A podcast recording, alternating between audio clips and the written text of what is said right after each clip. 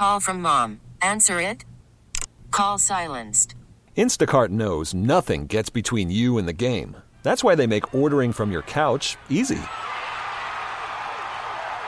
Stock up today and get all your groceries for the week delivered in as fast as 30 minutes without missing a minute of the game.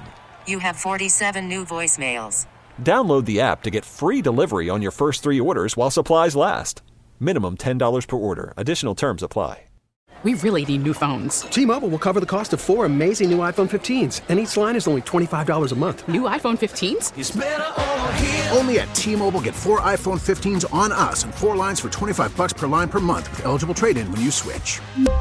Minimum of four lines for $25 per line per month with auto pay discount using debit or bank account. $5 more per line without auto pay, plus taxes and fees. Phone fee at 24 monthly bill credits for well qualified customers. Contact us before canceling account to continue bill credits or credit stop and balance on required finance agreement due. $35 per line connection charge applies. Ctmobile.com. An hour ago on Tech Talk, we brought up Starlink, Elon Musk's space based internet system that uh, people can sign up for now. They continue to launch satellites, and that's one of the big stories we're going to discuss with Stephen Clark from SpaceFlightNow.com. And uh, Stephen, good to visit with you as always. Hi, Steve. Thanks for having me.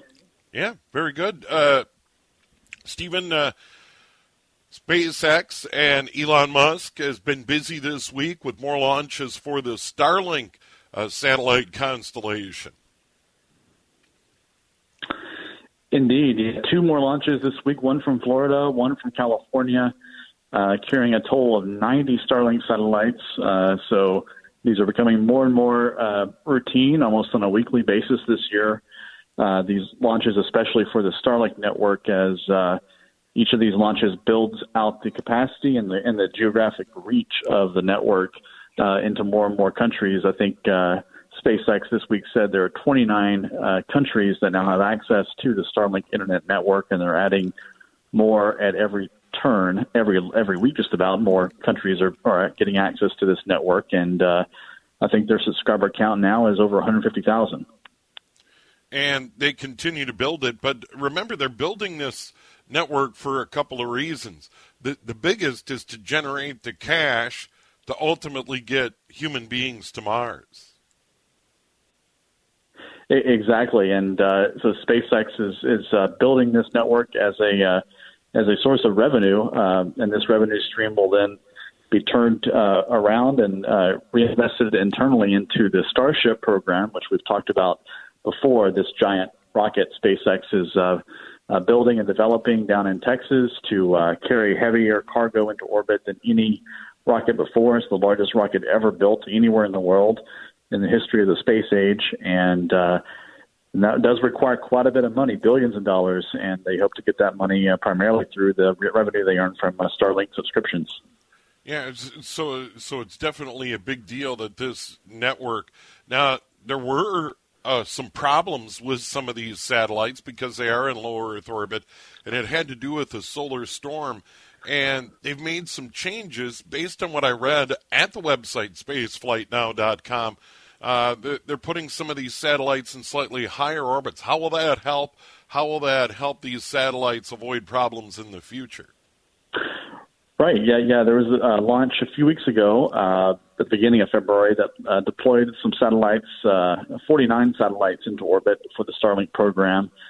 And, and it was a similar launch as all the ones before. However, they happened to launch uh, when there was a uh, geomagnetic storm. So, uh, so a solar flare erupted from the sun, sent out a burst of energy uh, toward Earth. And when it reaches Earth, that causes the atmosphere to sort of swell up and warm up and it creates more drag or friction at the altitude that these satellites are flying at in space in low Earth orbit, a, couple hundred miles above the Earth.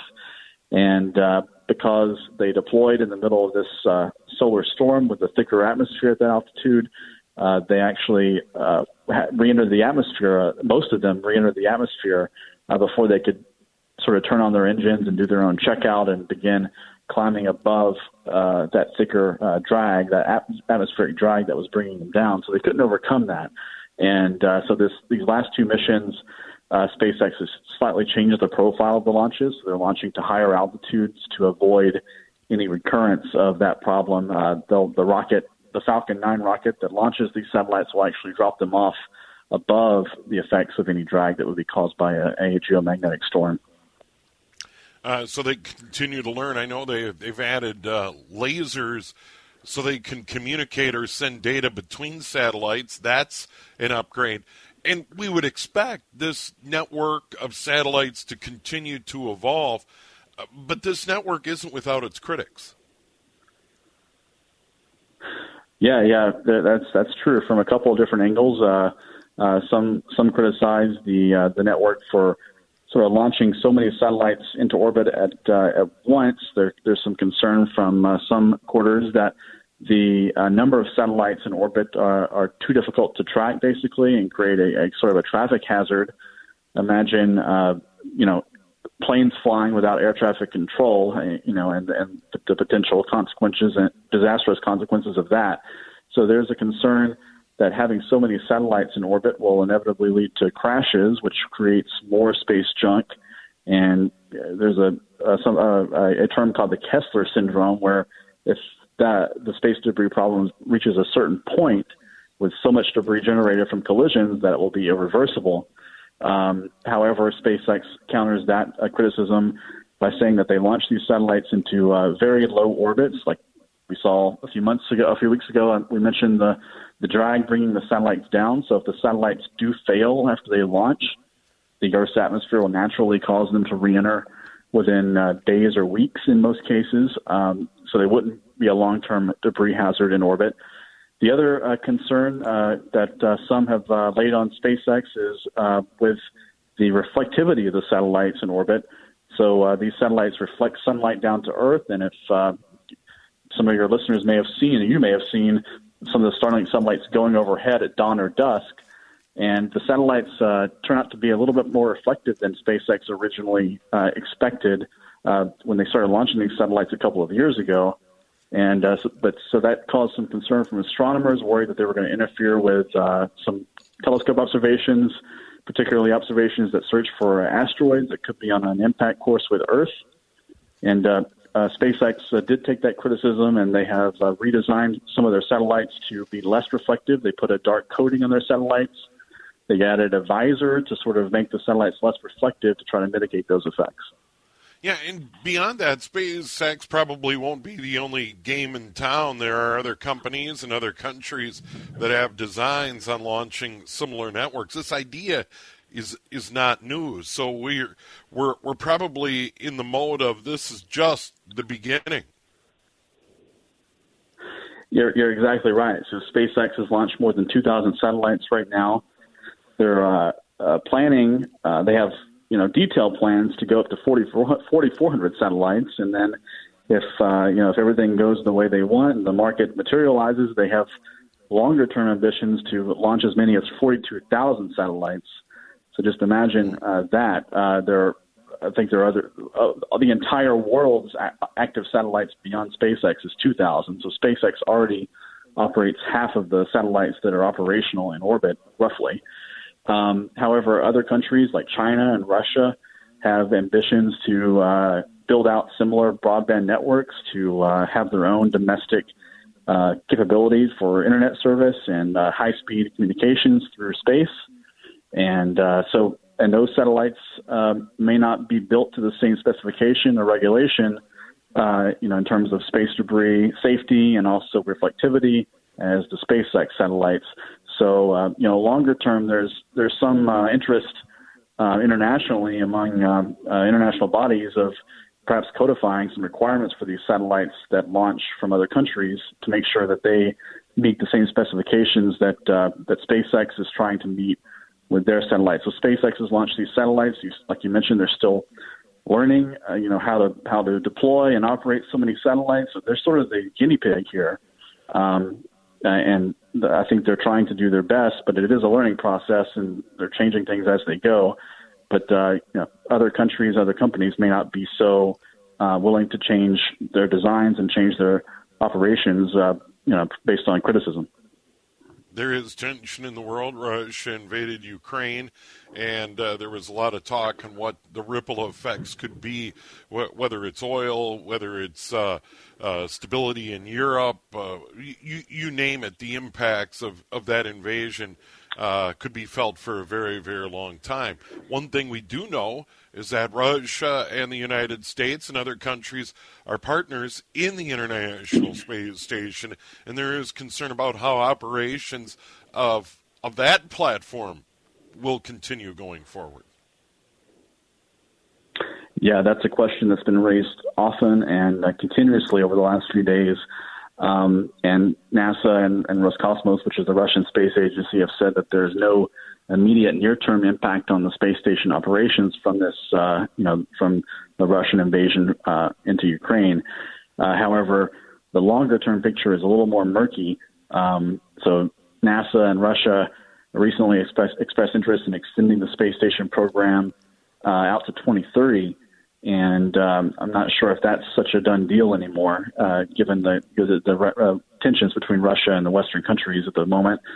And uh, also, there's pl- there were plans to launch a Russian cosmonaut on a SpaceX uh, capsule uh, later this year. I'm not sure if that's going to go forward or not. There's been no official announcement.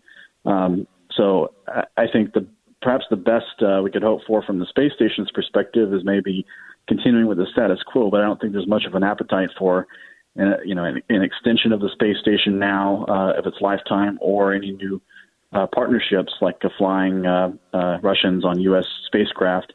Um, so we'll see how things go. Uh, you know, it's a, it's a very it's a very evolving situation, and we just heard today actually that one of the Russian space programs cooperative projects with the European Space Agency is going to be suspended uh, they launch Russian rockets from uh, French Guiana down in South America, which is a French uh, department, uh, which is a NATO country.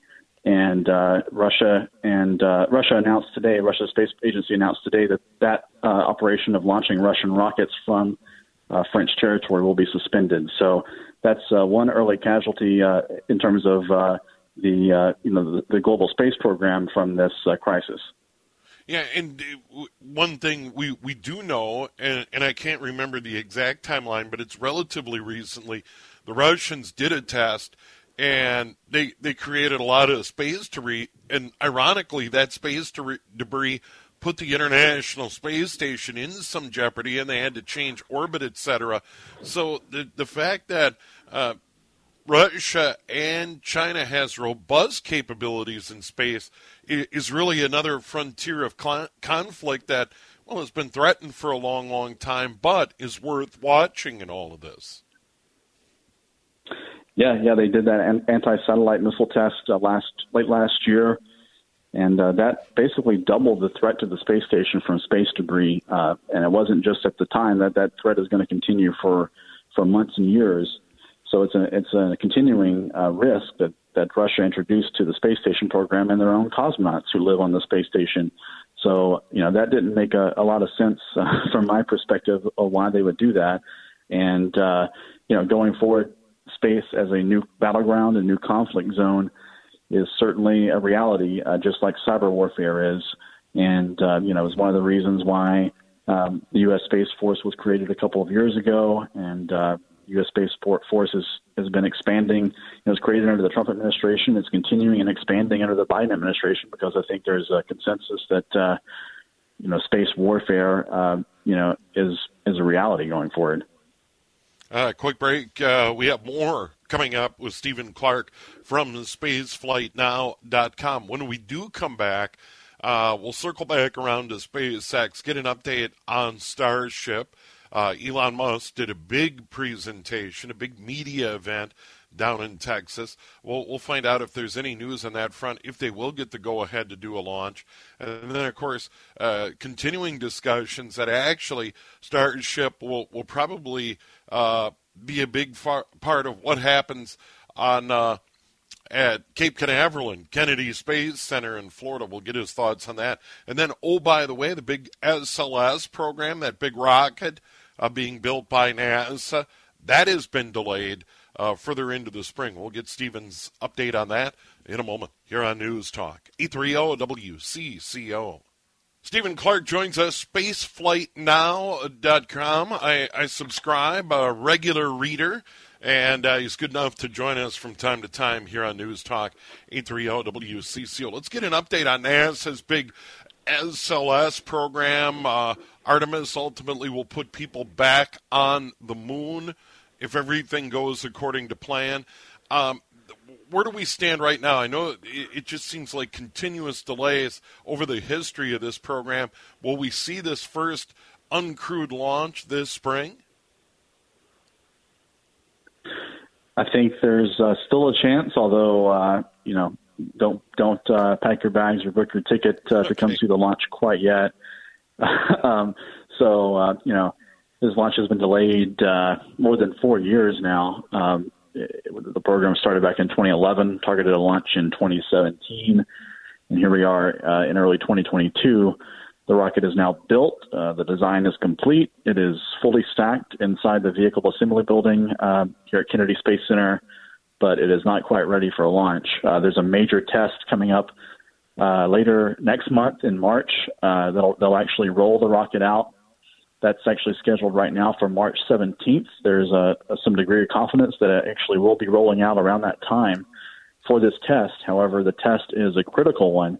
They'll be loading fuel into the rocket for the first time uh, at the launch pad, making sure there are no uh, leaks in the launch vehicle, leaks in the ground system. They'll be running through a practice countdown to make sure all the software is uh, fully configured and ready ready for, ready to go for the launch. So there's a lot that can go wrong in that test. So uh, uh, until that test is uh, done, uh, I wouldn't, uh, you know, place any bets on when it'll actually launch. Um, right now, the liftoff of the Space Launch System is scheduled no earlier than sometime in May. And I think last time we talked, they were targeting April. Now we're talking a month later, May. So schedule does continue to stretch out.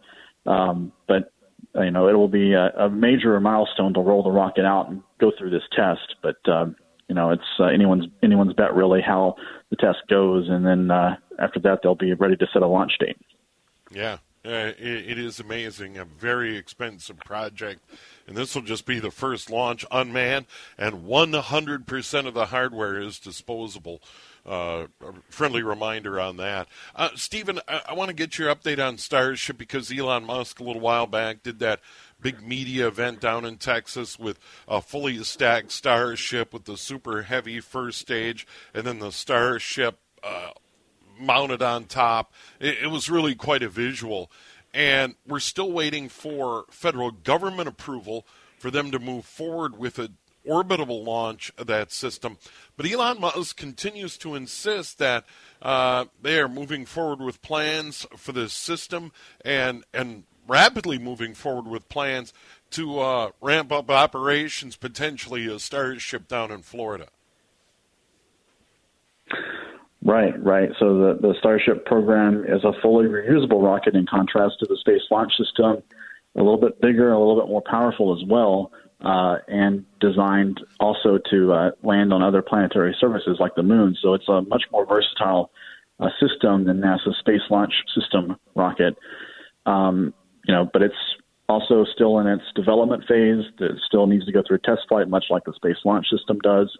And right now, um, you know, Elon Musk gave this update down in South Texas, where they're building Starship boosters and Starship uh, spacecraft uh, at a relatively quick rate and uh, going through testing of, of them on the ground, building up to this big orbital flight test. They'll try to launch this 400 t- foot tall rocket uh, off of its brand new launch pad on the Gulf Coast of Texas and try to put a 150 foot tall spacecraft into orbit, which will be a, a, very impressive feat uh, if and when they pull it off. And uh, so that launch right now is still TBD to be determined on when that's going to happen as well. And one of the big uh, hangups right now is waiting for approval from the Federal Aviation Administration, which uh, is reviewing the environmental impact of the Starship program uh, down in Texas. This has been an ongoing review for the last uh, nearly nine months to a year now. I think it started last summer, uh, early last summer, so almost a year since this review began. And of course, uh, bureaucratic inertia moves slowly. Uh, you know, I, I don't ascribe any ill intent to it. It's just the government works a lot slower than private in- industry, and that's always seems to be the case. And uh, SpaceX is chopping at the bit to get that approval and get this mission launched. Yeah, and then beyond that, I think Elon Musk says, "Hey, if we don't get the approvals or we don't get the operating permits we need to have, um, we we are moving forward, and they are moving forward as we speak with with a Starship base at Kennedy Space Center, as I understand it." Exactly right, and they do have environmental approval already from the FAA for a launch site for Starship in Florida at Kennedy Space Center. So that already is in the bag. Uh, so they have the option to to move uh, their launch base down to uh, Florida from Texas if necessary. You know, Elon Musk said that would uh, create a six to eight eight month delay in the Starship program. I'm I'm willing to bet now it probably would be over a year uh, delay in, in in reality because the they're just now driving the pilings of the launch pad uh, for Starship down in Florida, and they have a lot to uh, to build out uh, to get the get the facility ready for such a giant rocket. So uh, that would be a, a rather lengthy lengthy delay if uh, you know if, if SpaceX decides to do that, but they do have that option in their pocket. And uh, you know, Florida Kennedy Space Center is used to launching rocket rockets. It has a, a safety a buff, buffer zone all around the launch pad, so there's no risk to population. You know, the populated areas down in uh, Kennedy Space Center are much farther away than they are in Texas, so that also might uh, you know, apparently that played into the FAA's reasoning for going ahead, going ahead and approving a Starship launch already from Florida versus still reviewing it from Texas. All right. Well, Stephen, always great to visit with you. Once again, I appreciate your work on the website, spaceflightnow.com. Take care. Thank you so much for having me. T-Mobile has invested billions to light up America's largest 5G network from big cities to small towns, including right here in yours. And great coverage is just the beginning. Right now, families and small businesses can save up to 20% versus AT&T and Verizon when they switch. Visit your local T-Mobile store today.